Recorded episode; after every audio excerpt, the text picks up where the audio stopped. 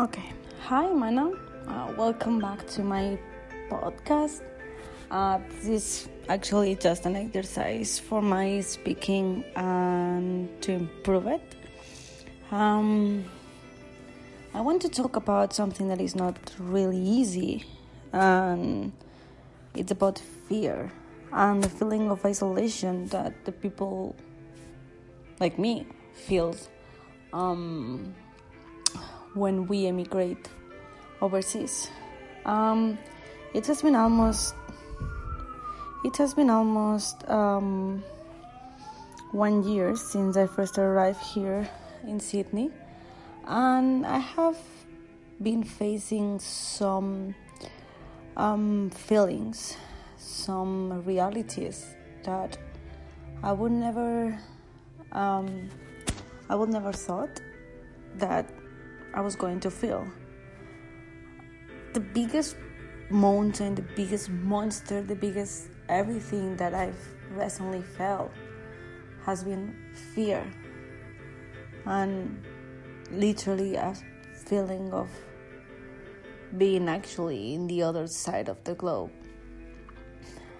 Um, it's not something easy to talk about, but I think that it's it's necessary due to a lot of people is traveling and right now it's too easy to to to take a flight and go to live in another place. Maybe not even thinking really much the repercussions it can have in your actual life and in your mental health.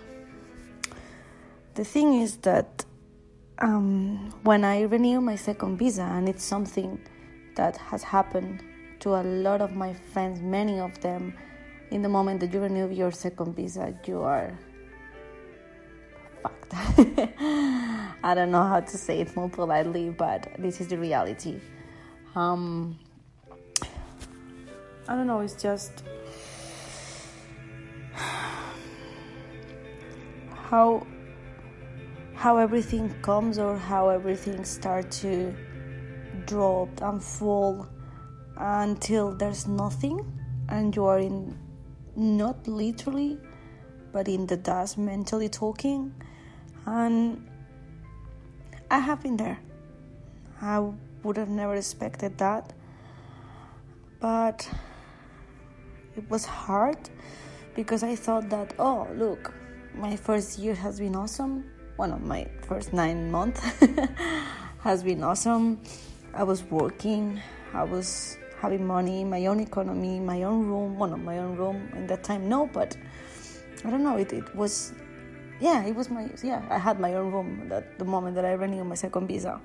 Everything seems to be and to go perfectly. I was happy. I was having a new job. My friends here, Aussie friends, come on, you know. Um, but the thing is that everything started to slightly drop step by step fall until there was nothing to to being able to handle in my life. I started to miss my family. I started to i don't know to to question all the time is it here where i should be did I take the right decision? And I started to talk with my friends, like my overseas friends who are actually living here as me, and everybody will have the same conclusion. That happened, like shit happened, and second visa happened, and it's it's not a really sweet taste. And why? Well, um, in my case, I have renewed my visa for four more years. Yeah, it's a long time. But I don't know. I think that taking as a sample uh, this last year was an easy choice to take. And actually, I'm even planning to go to uni here, so why not? Just pay the the health insurance the courses, the, the enrollment courses price, and I don't know. I I was quite confident then, but everything changed. I get sick, and yeah, like right now you will say like, mm, Anna, come on, mm, getting sick is not a big issue, but it is if you're a student and you can just work uh, 40 per fortnight. Uh, being sick means that I miss some classes. Uh, just to let you know, a quick reminding uh, being in a student visa in Australia, if you are under 80% of attendance, you fail the course, and actually, the school can can uh, call the um, government, and you can get deported. But I wasn't able to go to school. I was fucked. I couldn't even work. I remember that two weeks I was so fucked. I'm sorry for my my language, but I remember being at work and my manager saying like, "Hey, sorry, but you have to leave." And and I remember the week after I get better, the our landlord, our ex landlord, uh, kick us all out from our last uh, home, literally as I'm telling you right now, giving us just 10 days in advance, uh, which is not a really pleasure test. Uh, not, I will never recommend that. So, just imagine your attendance is low and then you have 10 days to find something because otherwise you will be a home well not a homeless but you know i like some order in my life i thanks God that I found this amazing room where I'm living right now. Um, but it was hard. It was really hard. Meanwhile, every all of this happened. I think that the only piece of light that I had in that moment was that I started to know someone, and he's amazing. And another day I will talk about him but now it's not this kind of podcast. um, and I remember that it, I don't know, it just, I started even to, oh, it's not easy, um, to, to question, to, to, to, to ask myself if this is the life that I'm, um, I'm willing to live. Like not having a lot of money, less than I was expecting because in the end, yeah, I have money, but Sydney is expensive and trust me, so easy to spend money here. It's so so easy. And I rem- I, I remember that in these two weeks that I was struggling and I was in a really deep crisis. Um, apart from my boyfriend, everything was everything sucked. I remember that even my family, not, they were not not ignoring me, but I, I, I accepted that obviously that they have their own life, and there's nothing that I can do. I mean, I'm in the other like in the other side of the wall and it is something that if you're going to travel if you're going to live in another part of the world you have to understand that your family your friends will keep doing whatever they do. And their priorities change. It doesn't mean that they don't love you but in that moment i remember that everything seems so dark and plus the weather. I know that for you is nothing important, but struggle with this kind of crisis in the middle of winter, even if it's Sydney winter. It wasn't easy at all. And I think that these tests in your life, these issues or whatever you want to, to call them, helps helps us to understand and to accept and to actually put in order all your life because I remember that I was failing at school. I was, I'm not going to say deeply depressed, but more than slightly. and I remember that I stopped. I stopped. I, I, I don't know. I was like this kind of toxic, toxic thoughts like the same that your family and friends have keep going without you. Everyone can keep going without you. No, don't have these kind of thoughts about me because I will never do that. But my point here is that when you're an immigrant, it's okay to have these depressions, these crises, because otherwise it will be too easy. I mean, how do you know that this is the place you're meant to be or you want actually to live if you don't struggle with the reality and the possibilities that can happen in the future if you are living here. I mean, for example, losing your house and being able to be smart enough to find another place. Um, not being able to work because you're sick and struggling with your attendance. I think that this situation, this is because for me, I think that everything just get packed there. But these situations actually helps you to grow and to love more your life and being able to be in love with you and your life and be fucking stronger.